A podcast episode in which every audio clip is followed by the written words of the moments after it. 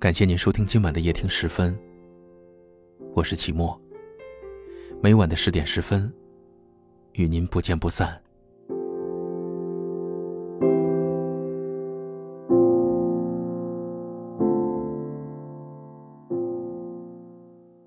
很多女人结婚后，会为了婚姻和家庭放弃很多的东西，从十指不沾阳春水的少女，变成了整天洗手做羹汤、包揽家务的主妇。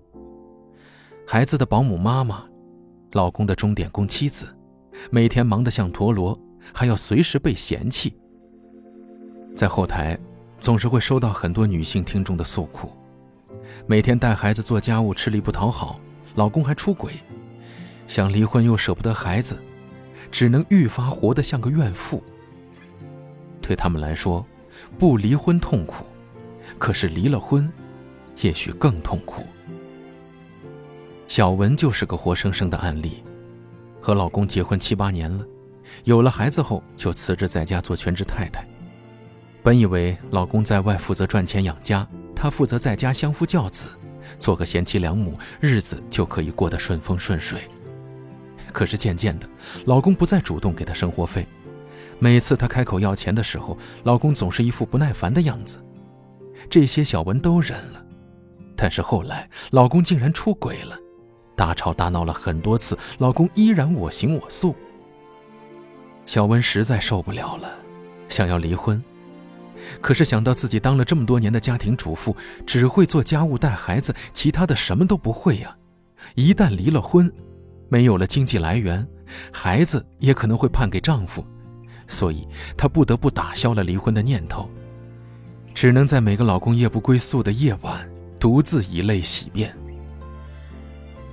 很多女人会在老公出轨之后，以舍不得孩子为由不敢离婚，其实究其原因，还是因为自己不够独立，不论是经济上还是精神上。一书曾说过。永远不要低估男人在分手时的冷酷。女人最傻的就是所谓的为了家庭放弃工作。想要思想独立，首先要经济独立，最起码在曲终人散时，你还要有养活自己的能力，能让自己有尊严的继续生活下去。婚后的女人一定不能在物质上当穷人，你一定要有自己赖以生存的工作和能维持温饱的积蓄。世界上没有完全单纯的婚姻和感情，凡事都掺杂着势力。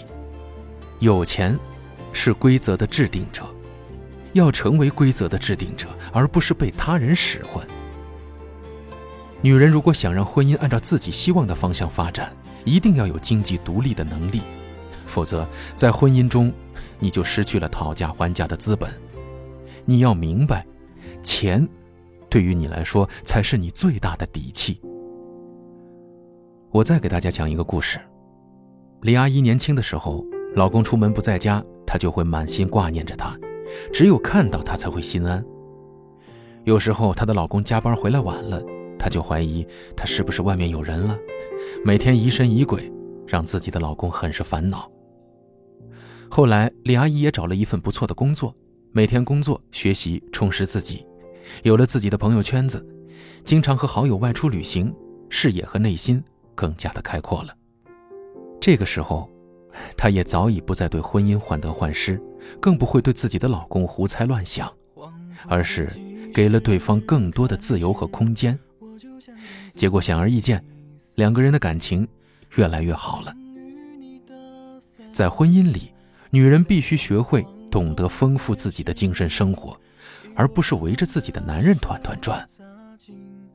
无论生活再忙再累，一定要有时间和空间去做喜欢的事情，愉悦自己，多看书、学习，充实自己，多交友，有自己的生活圈子。你会越来越懂得爱你自己，也会越来越懂得去如何爱别人。很多女人结婚后会把婚姻当成自己的庇护所。她们放弃自我，放弃理想，放弃求生的本能，却不知这世上谁都无法给你真正的安全感，除了你自己。一个女人如果可以做到经济独立、精神独立，那么她举手投足间一定是一个优雅从容的人，因为他的人生完全掌握在了自己的手里，完全可以不依赖任何人，自信的、骄傲的活着。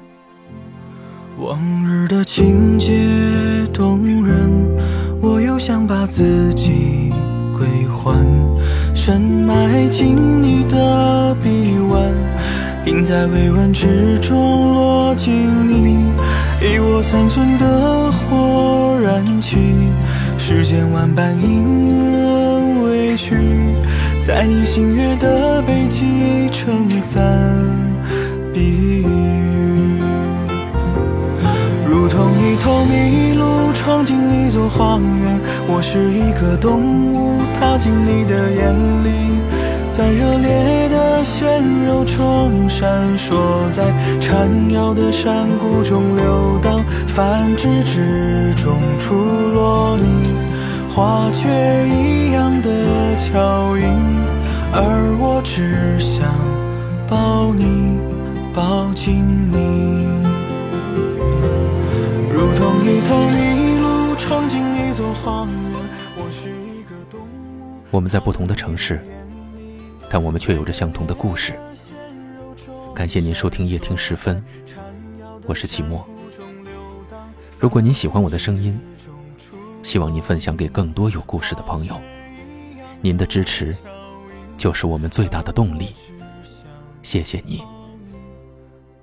天色已晚，晚安。而我只想抱你，抱紧。